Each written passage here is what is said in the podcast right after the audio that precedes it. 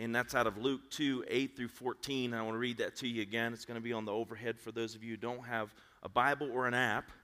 And it says, That night, there were shepherds staying in the fields nearby, guarding their flocks of sheep. Suddenly, an angel of the Lord appeared among them, and radiance of the Lord's glory surrounded them. They were terrified, but the angel reassured them Don't be afraid. He said, I bring you good news and will bring great joy to all people. The Savior, yes, the Messiah, the Lord, has been born today in Bethlehem, the city of David. And you will recognize him by, the, by this sign. You will find a baby wrapped, snuggling in strips of cloth, lying in a manger. Suddenly, the angel was joined by a vast host of others, the armies of heaven, praising God and saying, Glory to God in the highest heaven, and peace on earth to those whom God is pleased. And that what we see there in that passage we talked about last week is that the peace of God was given to all mankind through his son Jesus Christ. That God's heart towards us was not uh, one of reluctance to give us that peace or reluctance to give us that joy, but that for God, it was something that brought him joy. For Jesus, it was something that brought him joy. How do we know that? Because it said he endured the cross. For the joy that was set before him, he endured the cross. He was crucified, and it was a joy to him because he knew that that work was going to restore all mankind and bring peace and joy to each and every one of us. Can you say amen? We are definitely in that dry season in Colorado. I mean, I'm drinking water like going out of style and still can't stay hydrated. Well, listen, I want to share a couple stories with you. I came across um, while reading to prepare for this sermon and things that we deal with. Anybody that's got children knows during Christmas time, man, the list comes out and they're looking for, hey, I want this and I want this and I want this. And so some of these stories I thought would be fun for us to share. One, I came across the, a collection of letters written by children to Santa Claus. Some of them were pretty good. One said, Dear Santa, you did not bring me anything good last year. You didn't bring me anything good the year before that. This is your last chance. Signed, Alfred. oh. I don't know if any of you have children like that. I certainly had one that, that reflected some of that at times. My favorite went like this Dear Santa, there are three little boys who live in our house. There's Jeffrey, he's two. There's David, and he is four. And then there's Norman, and he's seven. Jeffrey is good sometimes, David's good sometimes, but Norman is good all the time. I am Norman. Here's one that kind of draws us into our message for today, and that is I found this stor- story, if you will, in the uh, some of the sermon sites, you know, where you can go and research illustrations and things like that. And I found this one, and I thought it very fitting for today. It's about a woman who was doing her last minute Christmas shopping at a crowded mall. She was tired of fighting the crowds. She was tired of standing in lines. She was tired of fighting her way down long aisles looking for a gift that had sold out days before. Her arms were full and of bulky packages. When the elevator door opened, it was full. The occupants of the eleva- elevator grudgingly tightened ranks to allow a small space for her and her load. As the doors closed, she blurted out, Whoever's responsible for this whole Christmas thing ought to be arrested, strung up, and shot. A few others nodded their heads or grunted in agreement. Then, from somewhere in the back of the elevator, came a single voice that said, Don't worry, they already crucified him. Mm-hmm. We need to remember who is responsible for the whole Christmas thing. It is all about God, who so loved the world that he gave his only begotten Son that whoever would believe on him would not perish, but have everlasting life.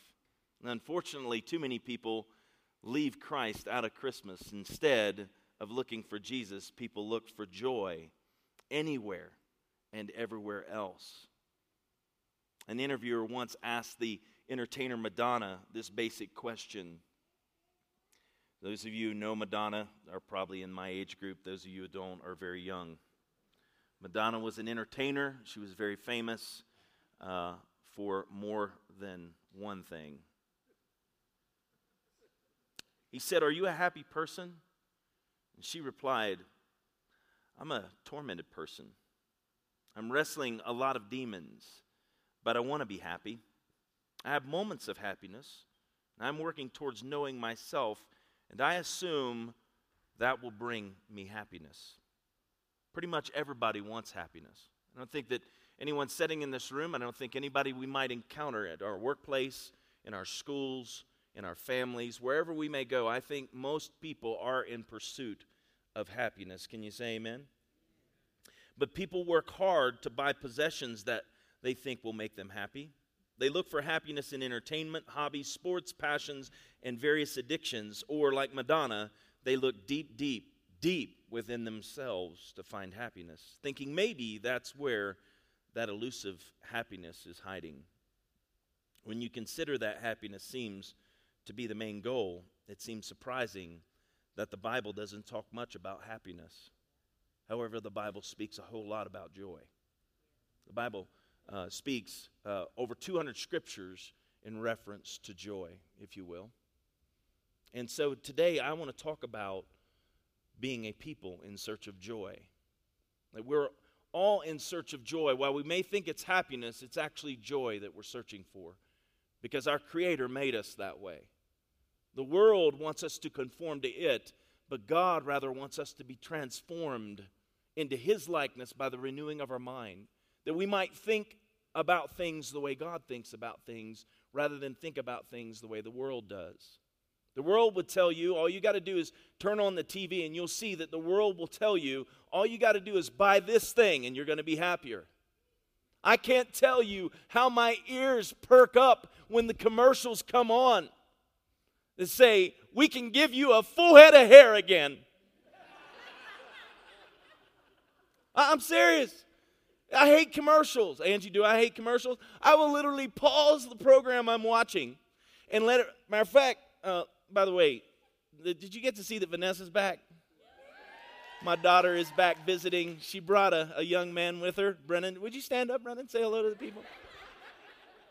Yes, I am going to embarrass you.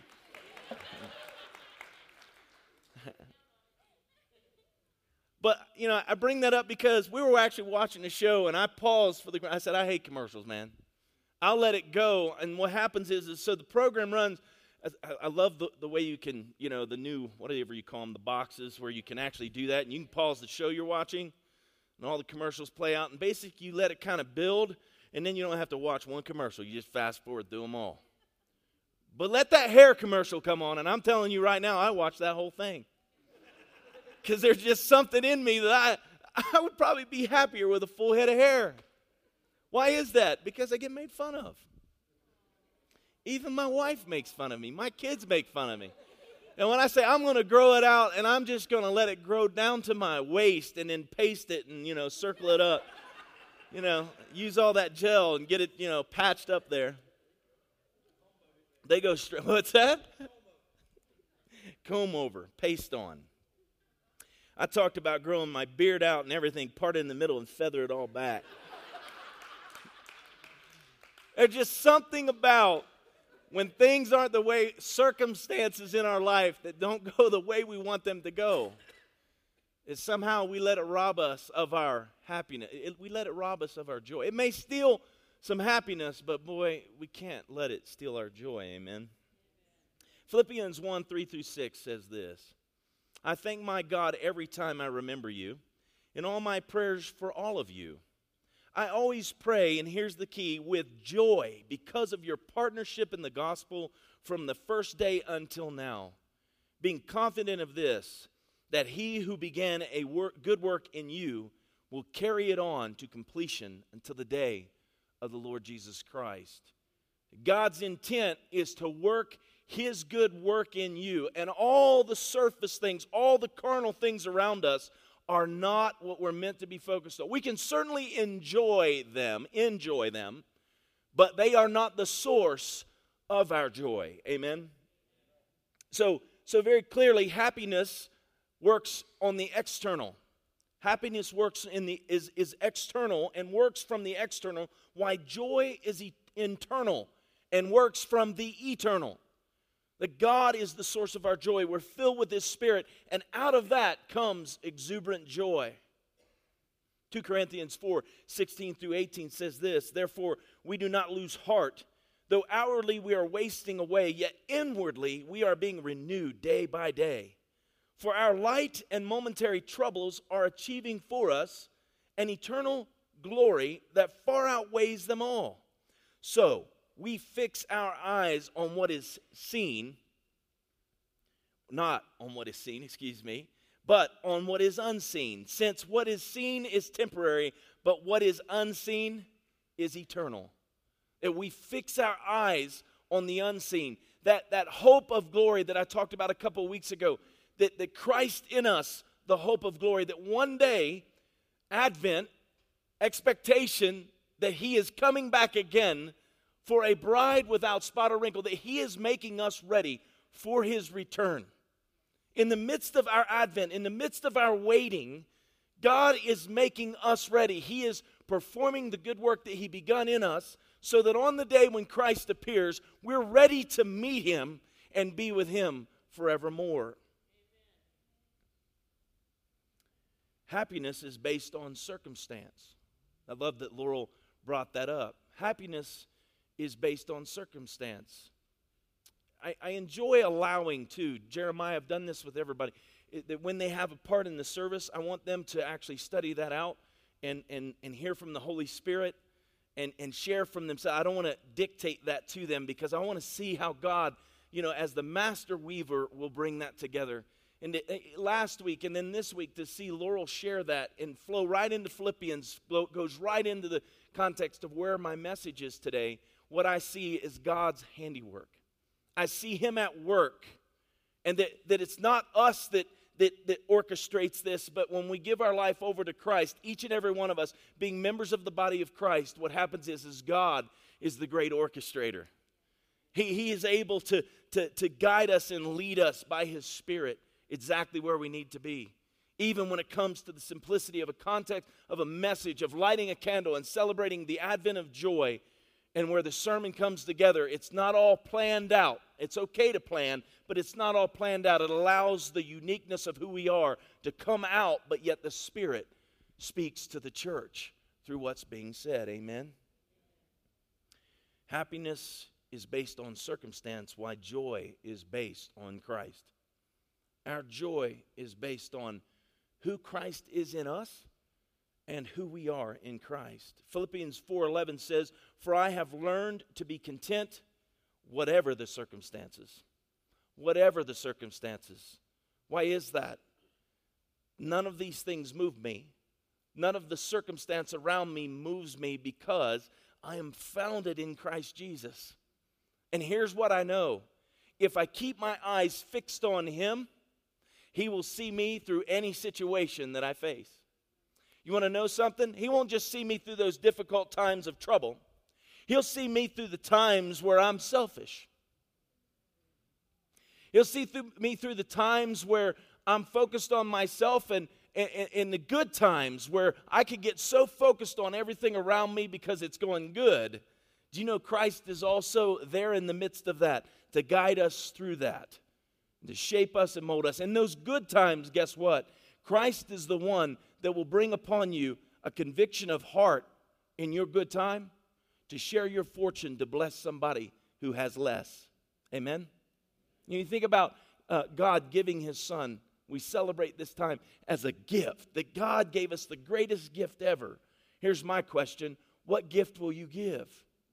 to help lift someone else up. Because when Jesus came low, when he was born, wrapped in those uh, swaddling clothes, laid in the manger, what happened is God came low. Emmanuel, God uh, with us, God brought himself into the earth and made himself in the likeness of sinful man. He came in our likeness, brought himself low. I've always said this it is an interesting thing when you think about the Christian faith. You look at religions, you look at the, the sin, the original sin in the garden, where man is trying to be his own God, man is trying to dictate his own way, and not submit to the Creator, not come under the lordship of the Creator, and go our own way. And what we do is we try to bring God down.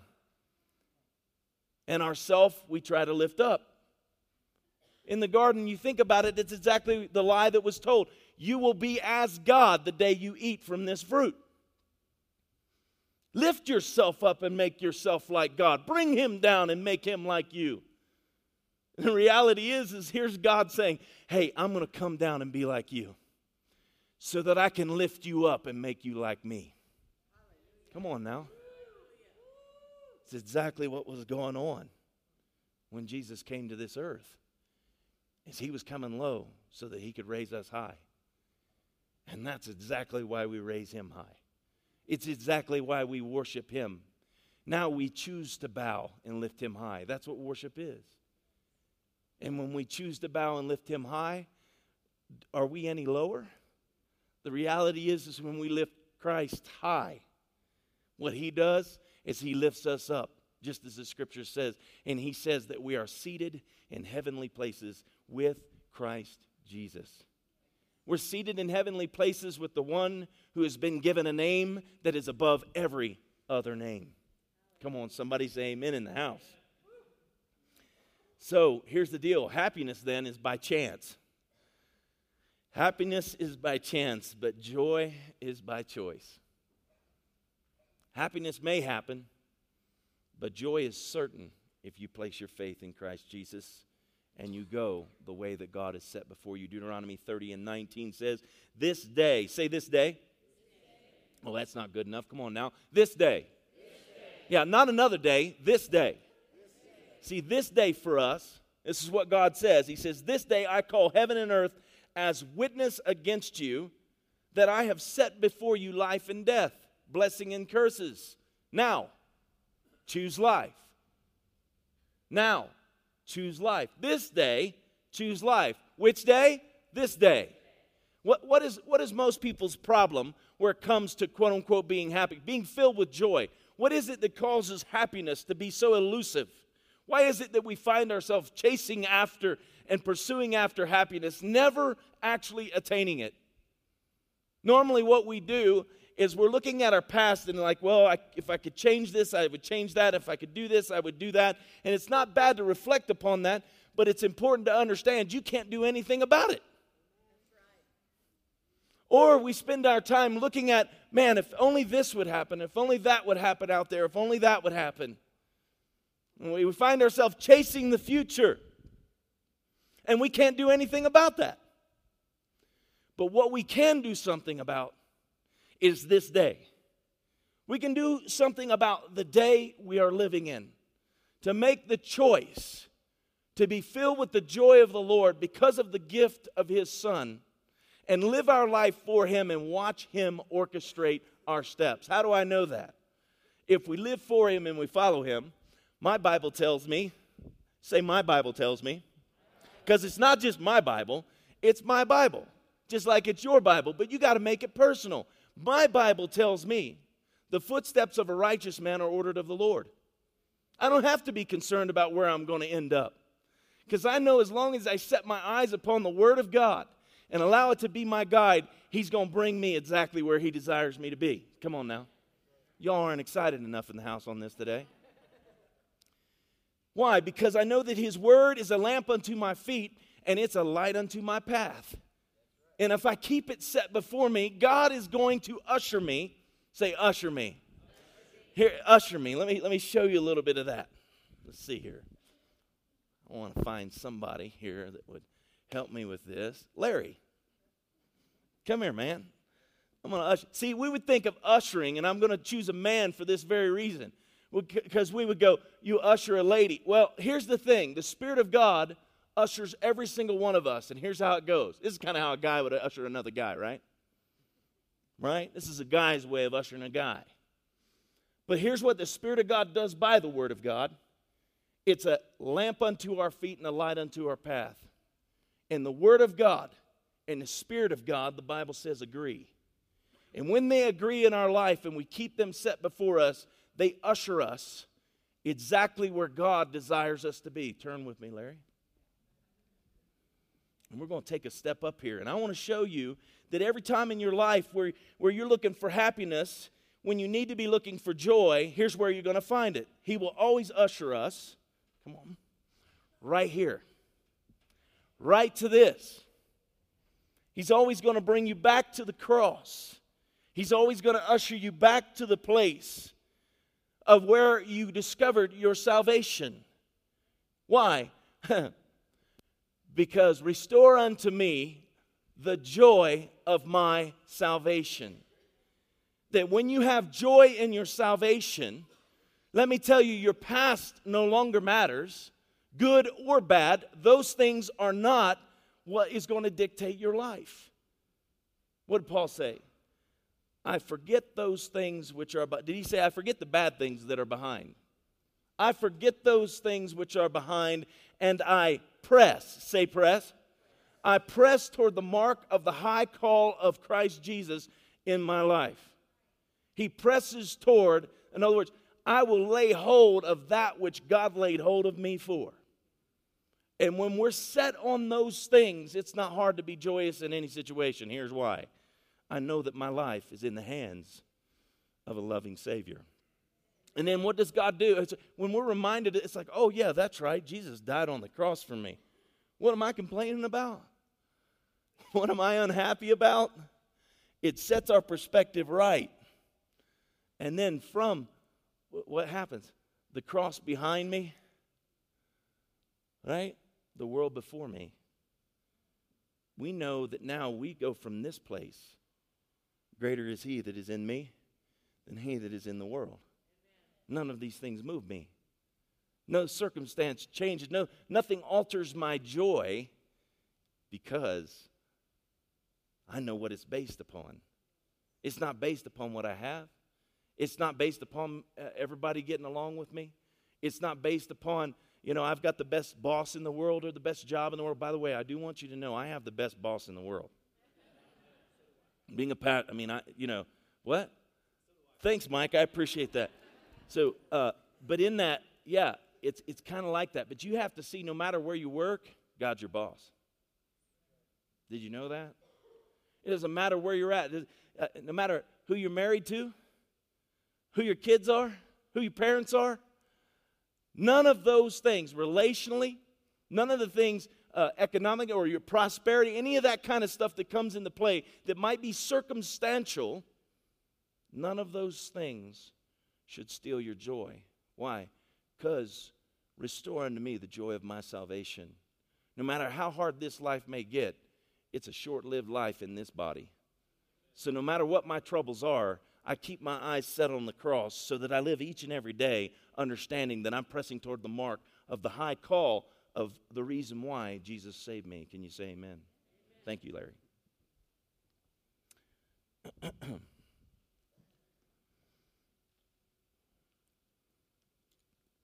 So happiness happens by choice. And if happiness happens by choice, then really what happened is joy finds us. He came into this earth to seek and to save that which was lost. Isn't that correct? And Jesus, without question, is one that there is great joy. While he understood what uh, suffering was and while he understood what sorrow was, the reality is Jesus himself is the fullness of the joy of the Lord. To endure the cross, to die a death like that, and, it, and, and use the phrase, it was for the joy that was set before him that he endured the cross. He endured that hardship, he endured that circumstance because you and I were joy that was set before him. Our salvation was the joy that was set before him.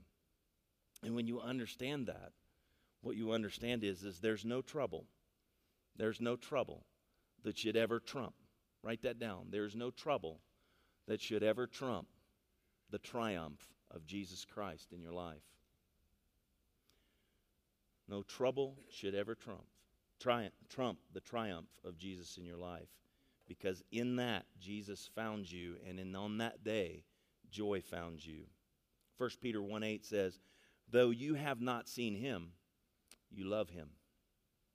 Though you do not see him now or now see him, you believe in him and rejoice with joy that is inexpressible and filled with glory.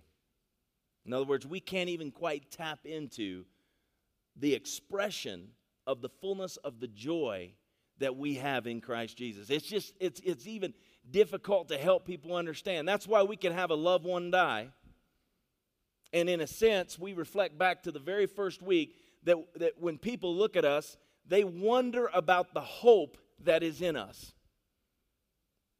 You've ever celebrated a loved one who's passed away in faith, they love the Lord, they've given their life to Christ, they pass away, and you actually celebrate it as their homecoming, and people of the world are like, How can you be joyous about that? Oh, because I know one day I'm going to be with them. And oh, by the way, they have laid off the surly bonds of this earth, and they are in a better place than here. You know? Angie and I have had this discussion many times. Some of you know it. I don't want to live till I'm 100. If you do, God bless you. I do not want to gum my food. You know, I, I don't want somebody sitting there, and you know, if it is, God bless you. I don't, I don't begrudge you to do whatever you want to do. But when I look at it, uh, to be with the Lord, to die is gain. To be with Him is a gain in my life, it's not a loss.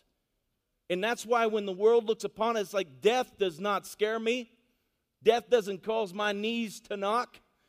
As a matter of fact, I invite it in the time that the Lord would send it my way that death to this body means that I live forevermore. Because my Bible tells me in Colossians that in my death, death is actually swallowed up by life for me. That I'll know life greater than I've ever known it when I lay off this carnal body. Amen? So here's the deal. Here's what we have to do if we're going to be found by joy, this is the way joy finds us. Are you ready? Number one, you got to stop asking why. You got to stop asking why. John 16, 33. I have told you these things so that in me you may have peace.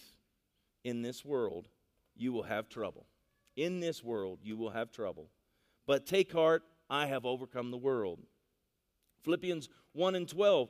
Now, I want you to know, brothers and sisters, that what has happened to me has actually served to advance the gospel. The suffering that, that Laurel referred to, Paul's in prison and he's writing about joy. That what he's gone through actually was to their advantage. Paul was able to exhibit look, man, I've got great joy even in the midst of this tough circumstance. It becomes an example for the rest of us to follow. And we stop asking why, and then we move to the thing that helps joy find us, and then we start asking what. We start asking what. Philippians 1 13 through 14. As a result, it has become clear throughout the whole palace guard and to everyone else that I am in chains for Christ. And because of my chains, most of the brothers and sisters have become confident in the Lord and dare all the more to proclaim the gospel without fear. That because of Paul's suffering, because of where that was, there was a boldness that came over the rest of the people of God. If Paul's going to do this, he's in prison for it. How much more should I then proclaim the gospel of Jesus Christ with boldness so that others could come to the joy of salvation? Romans 8 28. And we know that in all things God works for good uh, of those who love him who have been called according to his purpose. God works all things together for good to those who love him and are called according to his purpose. See, that scripture alone, when it comes to circumstances in our life, should move us from the why question to the what now question. It, it should have such effect on us that, you know, this happened, but it's not a why, God. Why did that happen? And why did that happen? And why did that happen? you can't do anything about yesterday. You can only do something about where you're at right now. Seize this day, seize each and every day of your life and live it to its fullest for Christ. And watch your why begin to disappear. It's like it doesn't even move you anymore. That circumstance doesn't move you because you know what God's called you to. That He's going to work all those circumstances together for good because you love Him and you're called according to His purpose. Amen? Therefore, that brings us to this. Number three, refocus on what really matters. Refocus on what really matters. Philippians 1 15 through 18 says, It is true that some preach Christ out of envy and rivalry, but others out of goodwill. The latter do so out of love, knowing that I am put here for the defense of the gospel. The former preach Christ out of selfish ambition, not sincerely, supposing that they could stir up trouble for me while I'm in chains. So basically, there are people that are actually preaching the gospel and saying Paul missed the will of God. They're giving Paul a hard. I mean, look, you ever heard about you know, kind of, you know, Christians are the only ones that shoot their wounded, right? Or you know, you kick a guy while he's down, kind of thing. Paul is in prison for the gospel, and people who are preaching the gospel are, are using it as an opportunity to gain greater authority by putting Paul down. That Paul's in this bad situation. See, look at Paul. And they're preaching out of their own selfish ambition, trying to, to, to rise in, in the uh, appearance uh, towards others. And in this situation, I want you to see how joy has so possessed Paul. Joy has so overtaken him concerning the gospel of Jesus Christ that it doesn't matter to him what people are saying to him. It doesn't matter that there's a selfish gain, if you will, that they're trying to, to have in the gospel. Listen to what he says here. He says, But what does it matter? say that with me. What does it matter? Let's say it again. What does it matter? Okay, let's do it again. What does it matter?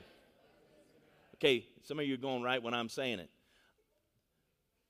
One, two, three. What does it matter? You want to hang on to your joy? Have an attitude about circumstances in your life. What does it matter? When you have your heart set on Christ, what does it matter? And if you can do that, let me tell you, it'll turn you to the what now, away from the why, and you'll find that you have a refocus on what really matters. Listen, what does it matter? The important thing is that in every way, whether uh, from false motives or true, Christ is preached. And because of this, I what? Rejoice. Yes, and I will continue to rejoice. Now, we could tie rejoice right back to joy.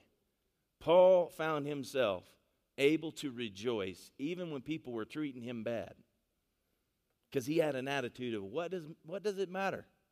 If Christ is being held in high esteem, even if a person has a bad motive about it, you know, what does it matter? Jesus is being lifted high. And he's the one that said about himself, if he be lifted high, he'll draw all men unto himself. And actually, the translation of that, he'll draw all judgment. He drew all judgment when he was lifted high and hung on a cross. He drew all judgment to himself so that mankind could be freed and, and, and be given the kind of joy that doesn't fade or is moved because of circumstances.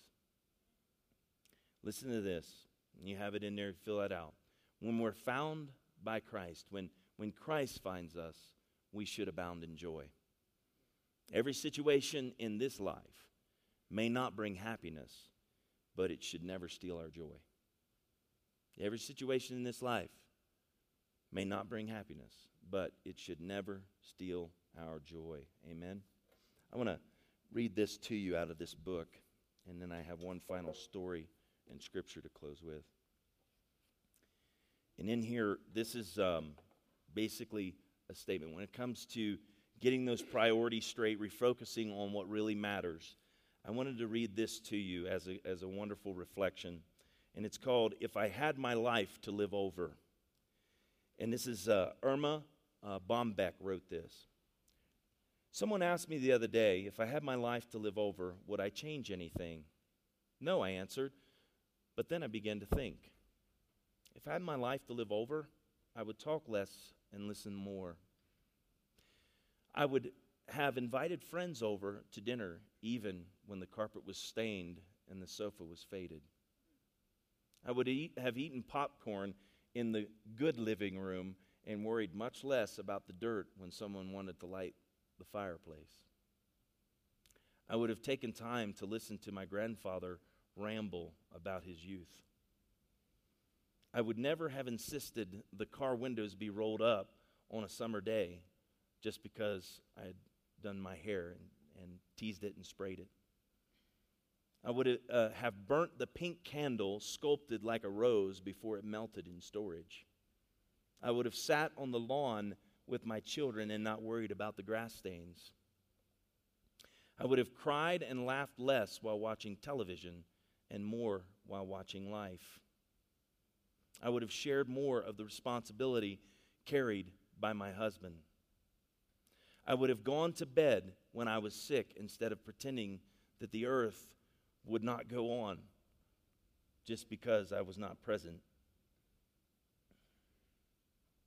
I would never have brought, uh, bought anything just because it was practical uh, and wouldn't show soil or was guaranteed to last a lifetime. Instead of wishing away nine months of pregnancy, I'd have cherished every moment and realized that this wonderment growing inside of me was a chance in life to assist God in the miracle. When my child kissed me impetuously, I would never have said, Later, now go wash up for dinner. Hmm. There would have been more I love yous, more I'm sorries, but mostly, given another shot at life, I would seize every minute, look at it, and really see it, live it, and never give it back. This day, choose this day. It brings a, a, a mentality of seeing the day that I live in will have everything to do with my future and also establish a um, a place of not looking back at the past with regret. If I make today matter, I don't have to worry about tomorrow. And that's what Jesus said. Don't think of tomorrow. Don't, don't worry about what you'll wear. Don't worry about what you're going to eat. Don't, don't worry. All these things will be added to you if you seek ye first the kingdom of God and all his righteousness. Make today matter where it comes to your relationship God. Make today matter where you reflect him in your relationship with others. And you'll have no regrets of yesterdays and every hope of what's coming tomorrow. Amen. Let me share this story as I close. It's a story of a Persian uh, king. And it says, Long ago, there ruled a Persian, uh, a, a, in Persia, a wise and good king. He loved his people. He wanted to know how they lived. He wanted to know about their hardships. Often he dressed in clothes of a working man or a beggar and went to the homes of the poor. No one whom he visited thought that he was their ruler. One time, he visited a very poor man who lived in a cellar. He ate the coarse food the poor man ate. He spoke cheerful and uh, kind words to him. Then he left. Later, he visited the poor man again and disclosed his identity by saying, I am your king. The king thought the man would surely ask for some gift or favor, something that would make him happier, but he didn't. Instead, he said, You left your palace, your glory, to visit me in this dark and dreary place? You ate the coarse food I ate. You brought joy and gladness to my heart. To others, you have given your rich gifts. To me, you have given yourself. See, the King of glory, the Lord Jesus Christ, gave himself to you and me. And the Bible calls it an unspeakable gift. It, it even refers to it, even as we sang today, unspeakable joy.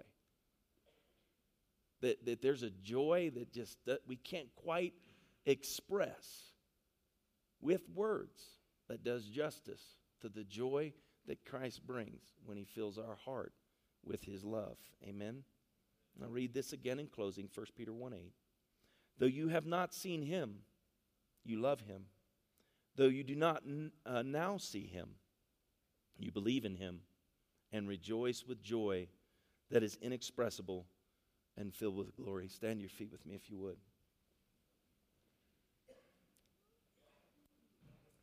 Father, we thank you so much today for the joy that Christ saw set before him enduring the cross, that he would restore many, Lord, to your family, many to faith, Lord God. And Lord, we thank you today that the faith that's been born in our hearts it's not of our own doing, but it's because of the grace that you poured out on us. So, Father, as a result of that, we just uh, we express with exuberance our love for you this morning. Would you say that with me? Jesus, we love you. And we praise you. And we glorify your name. We thank you for the gift that you have given us by dying on the cross. And we celebrate it and we don't take it for granted. But Lord, we ask you in the coming days to cause us to understand it in greater ways. We pray all this in your mighty name. And everybody said, Amen.